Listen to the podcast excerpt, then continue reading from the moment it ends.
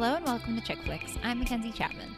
And I'm Bridget Hovell, and in this episode of Chick Flicks, we're talking about the movies Lizzie and the Handmaiden. But first, let's catch up.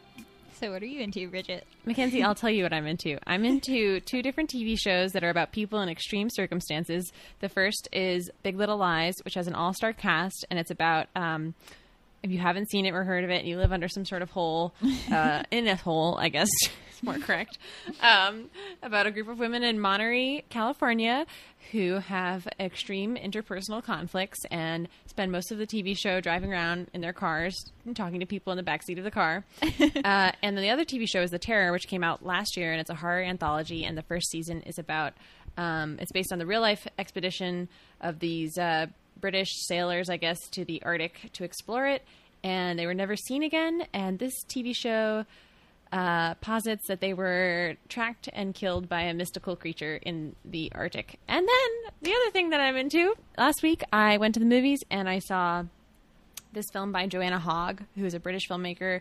She made her first movie at uh, her first feature length film at age 42, which I think is like super inspiring. And this is her like third or fourth film. She's now 60, and it's an auto fictional look back at her time as a film student in the early 80s and falling in love um, with this heroin addict. And it's kind of about both her fledgling career as a filmmaker, which as like a director you have to be like completely in control and have a vision, and then her own personal life contrasted with that, where there's like a total lack of control, and she's kind of like ceding large parts of herself um, to this relationship that's uh, dependent on an addicted man. It's really really good. I highly recommend it. I did fall asleep the very first thirty minutes of the show, the movie. Um, which I feel terrible about. I've never done that before. Uh, It's okay. It just, you needed the rest. I did. It was like four o'clock in the afternoon. The movie theater was super dark. The seats were very uncomfortable. I felt like pretty fucked up afterwards. um, and then I felt so embarrassed that I thought I was going to leave when I woke up because I was like, did other people see me just like fall asleep? and is it even worth it to watch this movie if I did not watch the first 35 minutes? But I enjoyed it. Good. I, Yeah. I definitely want to see it. I think it's already streaming, possibly. Oh, So I cool. might check that out. Um, and I definitely want to catch up with Big Little Lies, and The Terror definitely sounds like something I'd like. So I Yeah. wanna... The Terror was awesome. I think you would like it. I said to Tim, I bet you are surprised that I am willing to watch a TV show about men. what are you into, Mackenzie?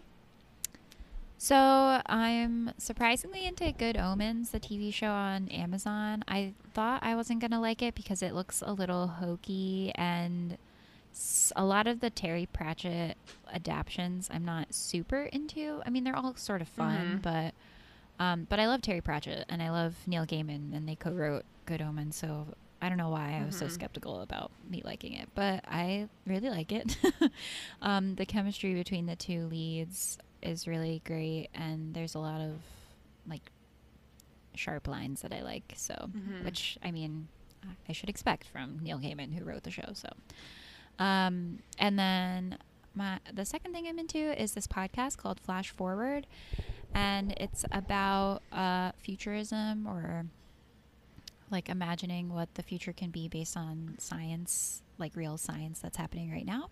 Mm-hmm. Um, and uh, the woman who is the host kind of acknowledges that our idea of a futurist is like this guy and like a like basically like a Steve Jobs type character doing a TED talk is like what we think of as a futurist, but it Mm. could really be like anyone. And she's really good at bringing in a diverse uh, group of people to talk about the different sci- like science that's being done because it, it's a diverse group of people that's creating the science. So Sure. um, and every episode, she starts with a s- fictional sketch that is inspired by the science that she'll be talking about. Um, and I feel like any good science fiction, it's really good at sparking the imagination uh, imagination especially when it's something that's like rooted in reality and things that are actually happening it's pretty exciting to hear um, Can you give an example of like one of the topics she covers? so, uh, she, one of her most recent ones was um, she did a series about bodies, and one of them was talking about how um, these two scientists that created bots that talked like their fathers, their dead fathers. Oh. So it's kind of like a ghost bot a little bit. Um, oh, wow. That's sad. so it was she interviewed those two scientists or engineers, I guess, and then she talked to a bunch of other people that were like studying it and the like morals and ethics around it. And the sketch at the beginning was about me. bless you was about um, one of the friends in the sketch like had died and they were talking with her ghost bot and Oh it was just That's and like one of the friends in the circle was like super a- anyway it's like really good another one was about like night vision and how this guy like turned chlorophyll into like these eye drops that were uh, enabled him to see infrared light because technically chlorophyll is like letting in light for like plants like Mhm. they let in light and turn it into energy but if you uh, yeah so That's very cool.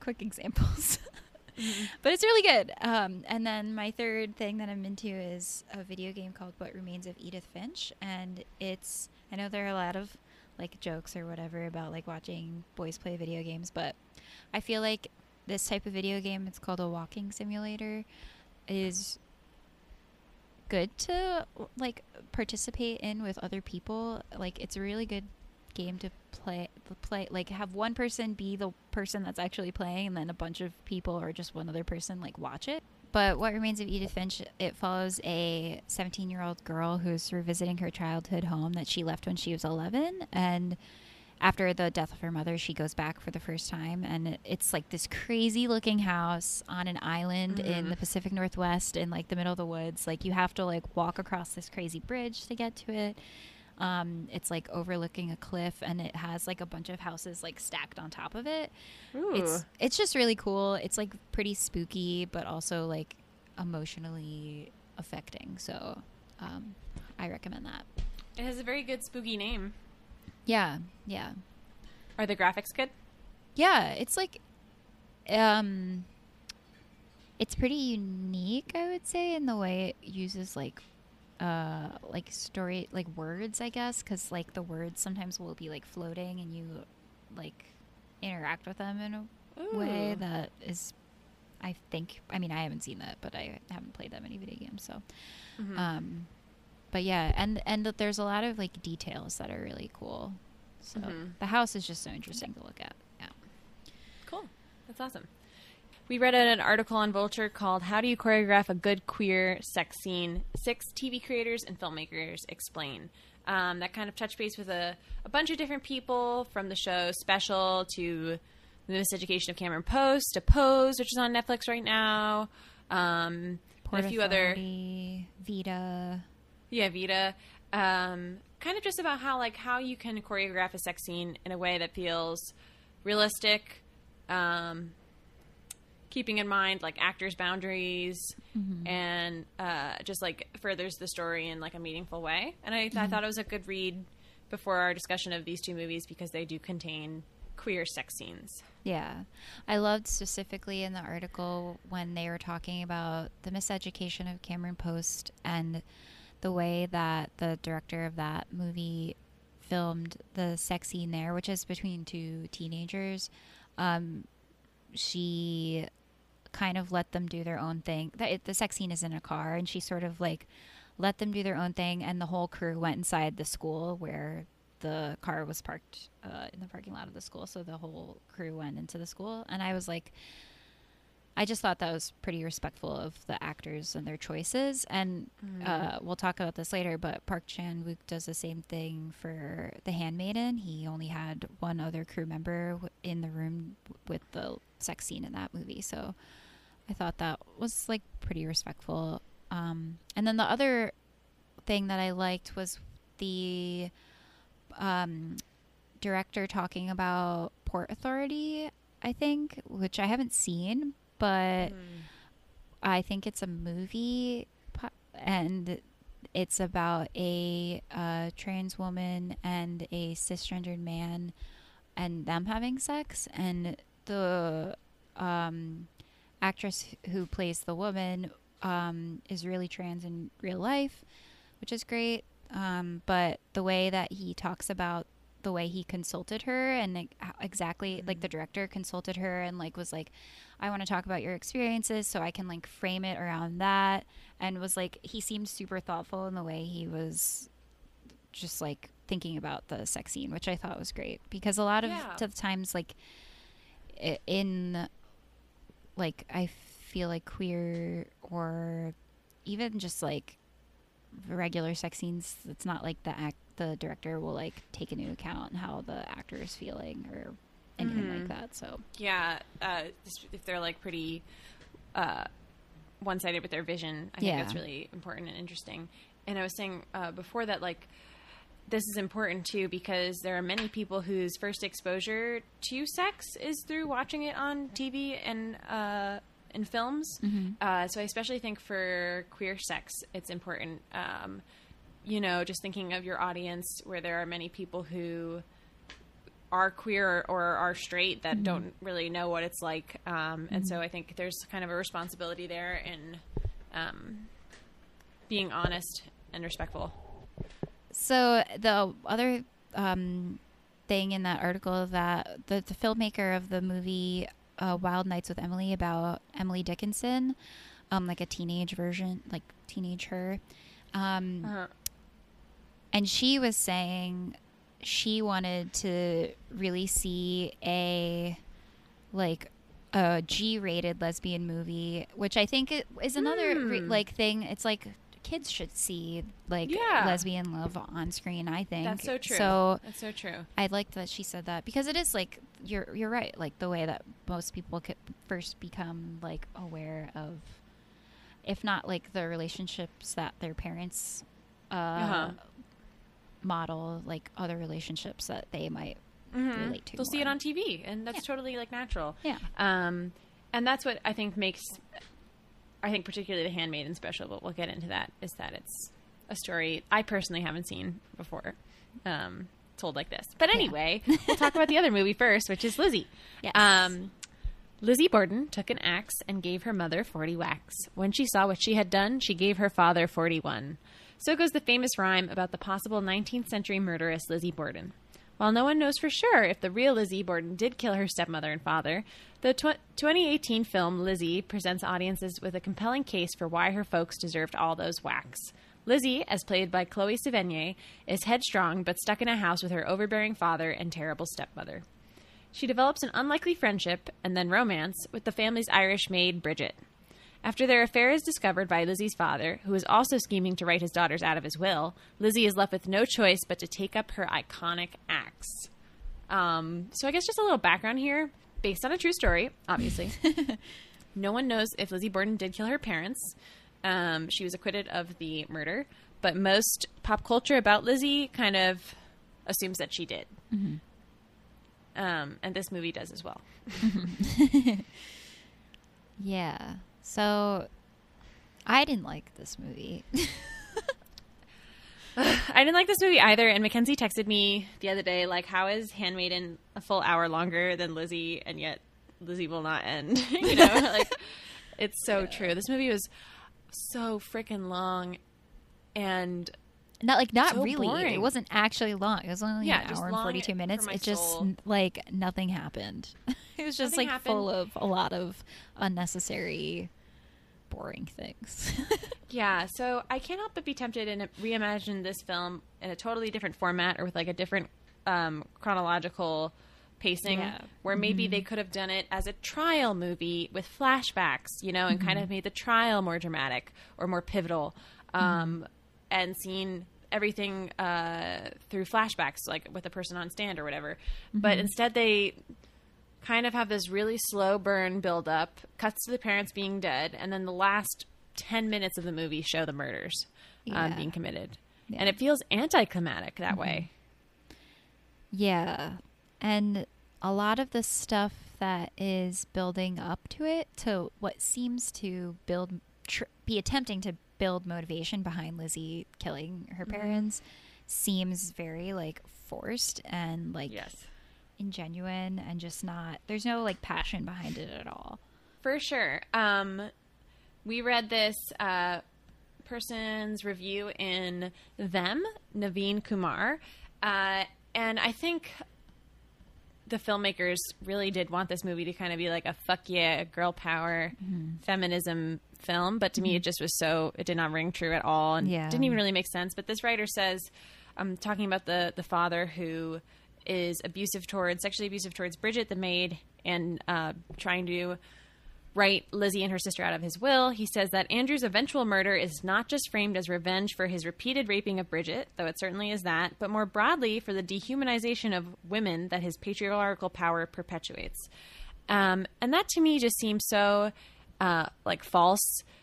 I think framing one woman not being able to inherit her thousands and thousands of dollars as like a feminist struggle um, just doesn't seem accurate to me. And Chloe Sevigny's performance is so remote and like inscrutable that you're never really sure like why. What is the real? What is the real reason? You know that she is forced to do this. Yeah, it do- and it, it it does.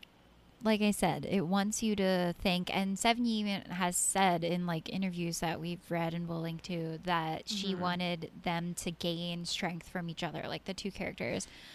She, yeah, she wanted to have it be like two damaged people that like can gain strength from each other and just like mm-hmm. are basically like a love story that has triumph at the end of it, and that was like not what that didn't come through. Like they did, like they had no chemistry, and it did seem like even though they were trying to have that be the motivation, her the motivation did still seem to me like it was that inheritance. Yeah, for sure. Um, the love story felt really underbaked, um, especially when we're going to compare it to The Handmaiden. Um, and I was just thinking about how both of these movies have kind of similar uh, setups or like tropes for like a lesbian love story, um, which is that it's between a servant and uh, like their employer, and there's like an abusive father figure as well. Mm-hmm. But I was thinking about how it bothers me less, less with the handmaiden because those characters both have something that the other person needs, or mm-hmm. you know, like they complement each other, and that mm-hmm. like Suki is like street smart and you know like uh, knows about the outside world and uh, Lady Hideko is wealthy and like has money and power that way. Here, it just feels so lopsided that it almost feels like more workplace harassment that like Lizzie would have this relationship with Bridget, who's already being raped by the father. Right. Um, Well- and they never seem that into it or into each other. Yeah, it seems like almost like Bridget is be. It, it definitely seems like Bridget's being taken advantage of. I mean, she, like she has no friends. She's being like raped nightly by the father, and then Lizzie sort of like uh, I don't know feeds Yeah, off that um, vulnerability, I guess. And it's Mhm. like at one point, Lizzie, her father confronts her after he sees uh, Lizzie and Bridget having sex in the barn, and uh, he says, "You're an abomination." And she says, "Well, we're on equal footing." So it's kind of acknowledges that they're both not. It's fucked up. Yeah, yeah. Um, and so the two actresses who play the lead leads are Chloe Sevigny and Kristen Stewart. And I'm a very big Kristen Stewart fan. I really haven't seen that much with Chloe Sevigny, and this is like her first leading role, really. Which is crazy to um, me. It feels like it is crazy 'cause she because is- she's like such a brand person. Like she's always doing. I feel like she's more almost more fashion oriented than film oriented, or like I film guess. I mean, but. I, I, like I was reading that too, but I do think of an, her as an actor first. Eh, But then I think, Yeah. oh, what she's been, what has she been in? And I'm like, wait, I don't know. You know, she was in It's weird. Zodiac. I know, but and like American Like, Psycho, very minor. and like, but she's always just like a Oh yeah, she was in American Psycho too. I think this is her third Chloe Sevigny film. yeah, yeah. So I don't know. She's always just sort of like, uh, Supporting player. yeah, supporting role. Um, Katie Walsh in Los Angeles Times writes that Lizzie is a film that takes its subject matter so seriously, it's drained of all salaciousness, despite the salacious nature of the story. The rumored lesbian affair with maid Bridget Sullivan, the gruesomeness of the deaths, the power struggles over money and property, the combination of it girls, Sevigny and Stewart on screen is so utterly cool, it's ice.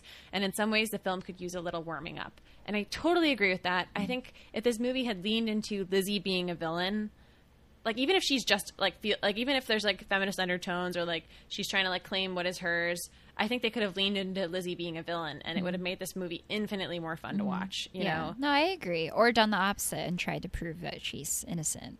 Which I Yeah, think it which- would be another fresh take. yeah, because there's Or, other, like, two other movies about I this. think they tried to do a bunch of thing different things that would build Lizzie into like a full person. Like they tried to have her show like her caring about animals. They tried to show her like going to the mm-hmm. theater. They tried to show her with Bridget. Like I feel like all those things were trying to show like add layers to her character, but it all seems so forced and it all seems so obvious and not tied together at all that it never worked to create like a cohesive picture of a real person and that's why i think the film failed Um, something else important uh, that the movie kind of like uses um, is obviously a work of fiction and speculates a lot. But David Edelstein, in his Vulture review, points out that um, in the movie they make it seem like Lizzie's parents rename Bridget. They're like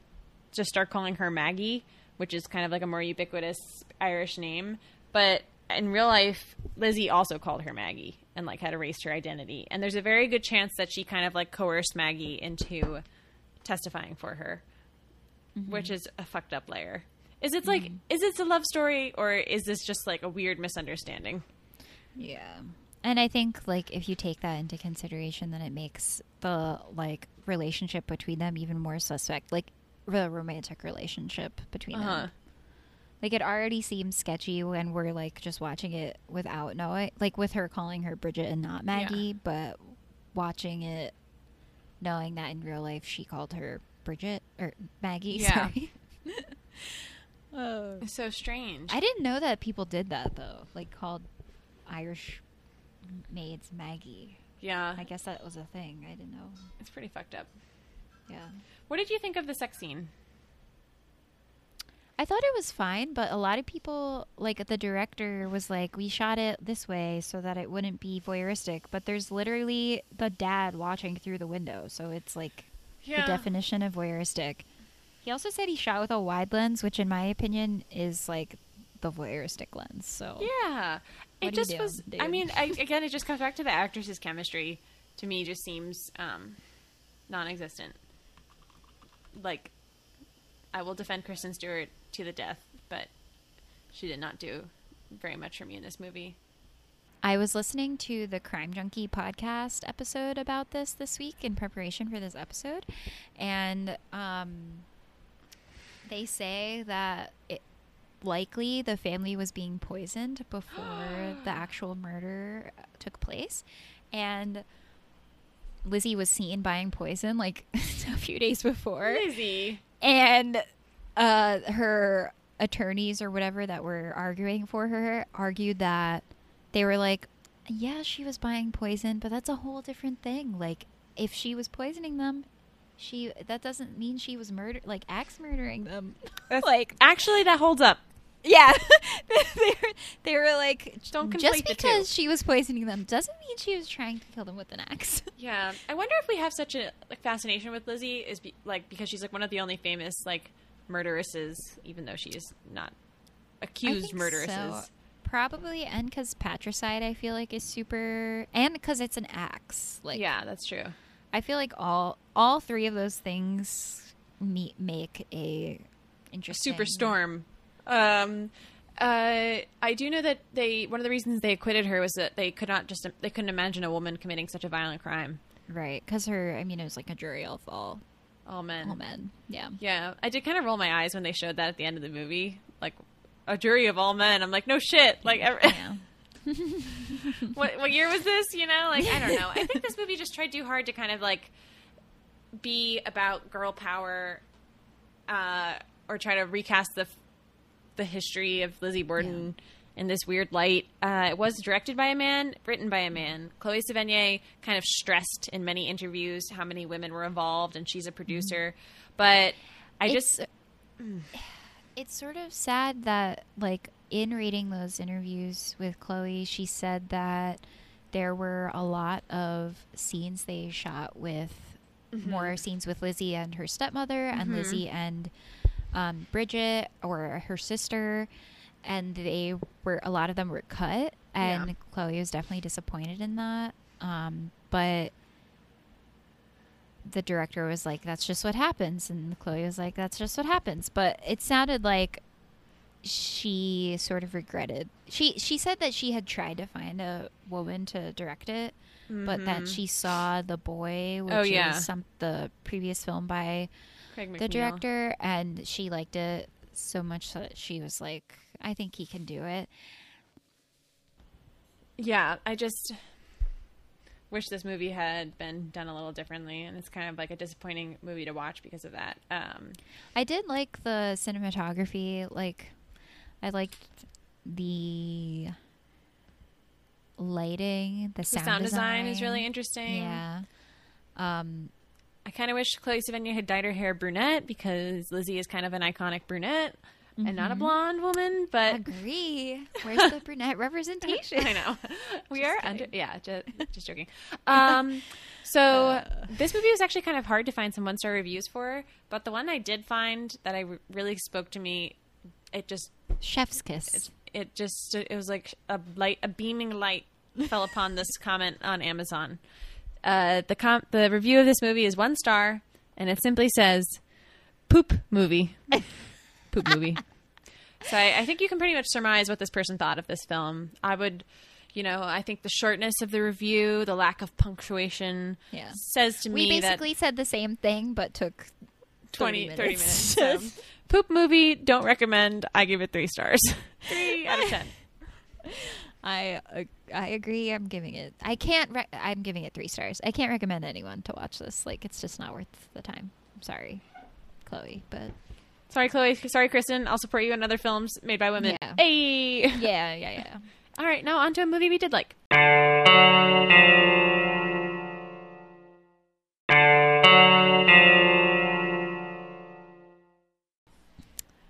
The Handmaiden is was made in 2016. Suki is a small-time pickpocket. Pick, uh, blah, blah, blah. Suki is a small-time pickpocket who dreams of riches and stability. Lady Hideko is a lonely Japanese heiress who lives under the cruel control of her perverse uncle. They are brought together by the scheming of Count Fujiwara, who is manipulating both women in an effort to claim Lady Hideko's wealth. Park Chan Wook's The Handmaiden is the story of a lady and her servant falling in love and destroying the men who sought to ruin their lives. Hell I yeah! freaking love this movie. It's this like one of movie my was great. movies. First time watching it, heard heard so much about it, mostly about the sex scenes being quite quite Mhm. explicit in this movie.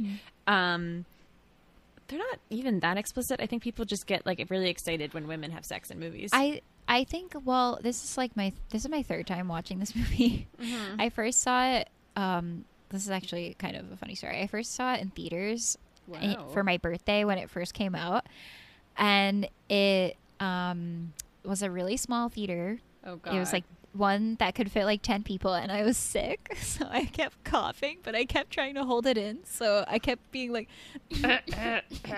for like 15 minutes Oh, straight. I should have just left but Do you I think was like, people thought that you were crying? I no I think they were just I think they probably knew what, what I was trying to do but it was horrible.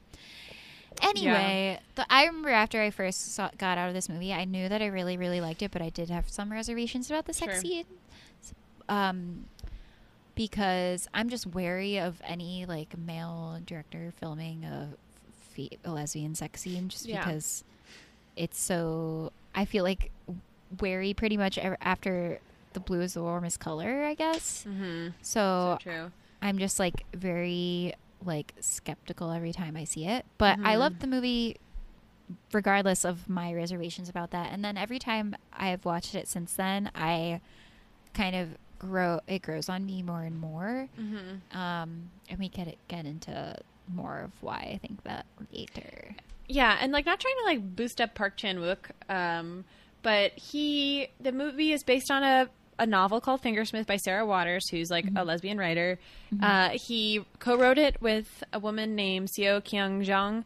Uh, who helped write the screenplay, and apparently they consulted a friend of hers who is a queer woman. It still makes you think like, why doesn't wasn't the queer woman just like more involved? Why wasn't this movie made by a queer woman? But I think he did have a lot of healthy respect for the actresses, the story, and the central love story. Um, yeah. And like like I said, he like was he decided to have the sex scenes shot in the beginning because he just wanted to get it over with because he didn't want everyone to be stressed out about it. Yeah. And he made everyone leave the room except for like one lady who was holding the boom mic. And it just seemed like he was like pretty respectful Yeah. of the women, the actors that were Mhm. filming it.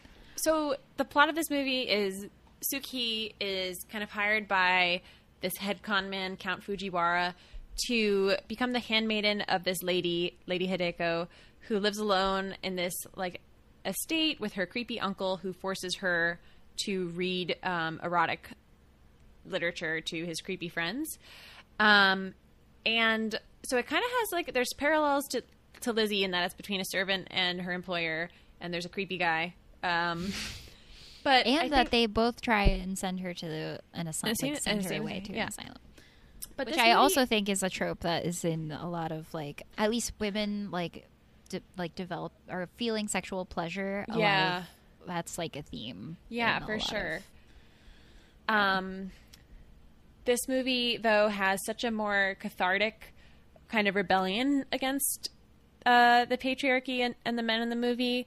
Um, the film is structured in three acts. One is from the perspective of Suki, one is from the perspective of Lady Hideko, and then they both kind of realize that they're being played by Count Fujiwara, and they team up because they're in love to take down both the Count and her uncle. Um, and so there's this scene where Suki realizes that lady, her lady, has been like forced since childhood to read this pornographic material, and her rage on her behalf is so beautiful and like touching. She goes around like destroying all the books and like throwing them into the water. And it's just one of um it's just one of many moments that made me think about and I mean this in a good way. I would never use fan fiction as like a, a way to a comparison to demean something because I, I love fan fiction. That this movie reminded me of fan fiction in that it's this great story uh, where a lot of fan fiction like tries to queer established narratives.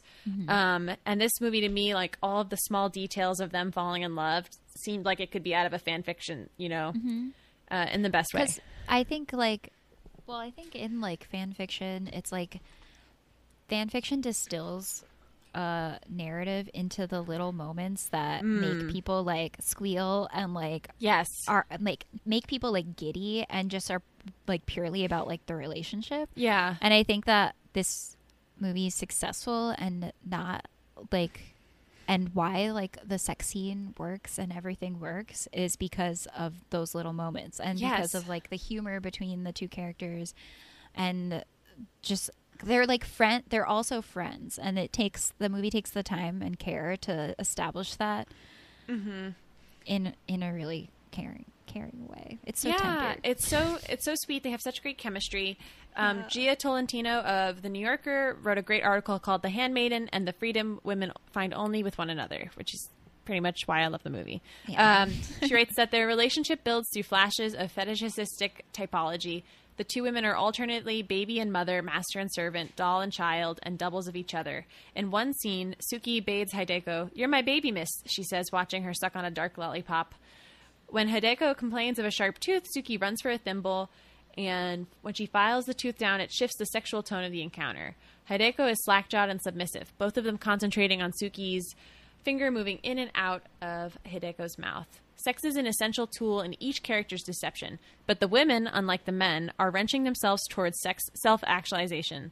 As Suki and Hideko try to deceive each other, they work themselves into a position to be vulnerable. Their role play ends up activating reserves of emotional instinct and physical lust, um, which is so true. This movie for sex for the women is like almost like a rebellion, especially for mm-hmm. Hideko, who's grown up reading these pornographic materials mm-hmm. in which women are like acted upon, and then she mm-hmm. basically gets to recreate them in the bedroom with Suki, but in a more empowering, um, pleasurable way for herself.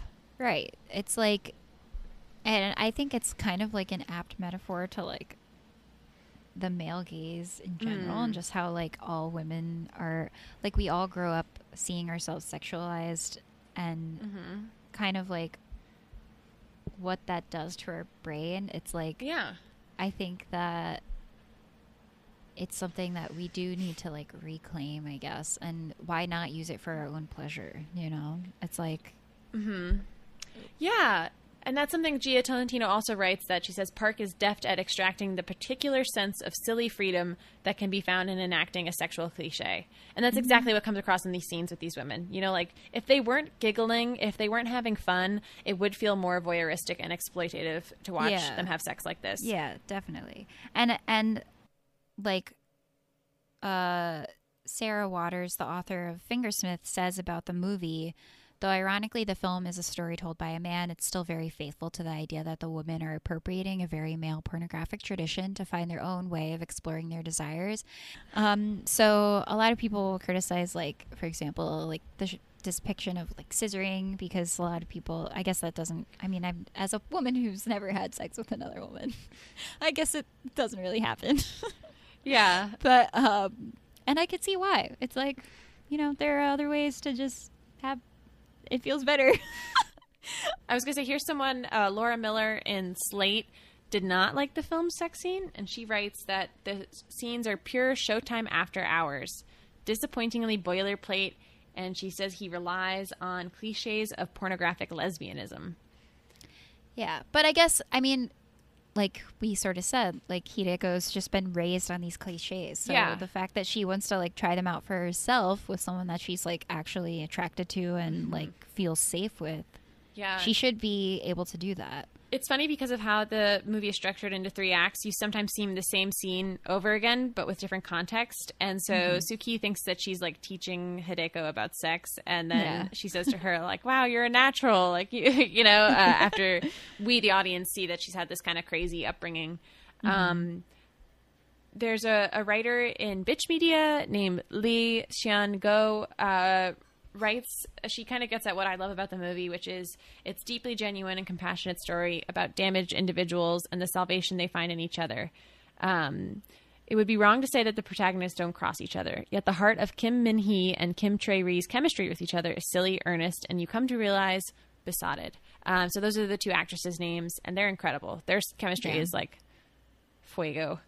Yeah, it's so good, and it and you know I, it's like Chloe Sevigny said the same. That's what she was like aiming for in Lizzie, No. like, and it just didn't work. Yeah, and like I was saying earlier, you get a sense that they're complementary to each other. I was reading an interview where the actresses were kind of compared to a elegant white cat and a puppy, and that's like their total vibe and why they're so much fun to watch together. Whereas like Kristen Stewart and Chloe Sevigny were like two cats, and you were like, why would these cats even like each other? Yeah.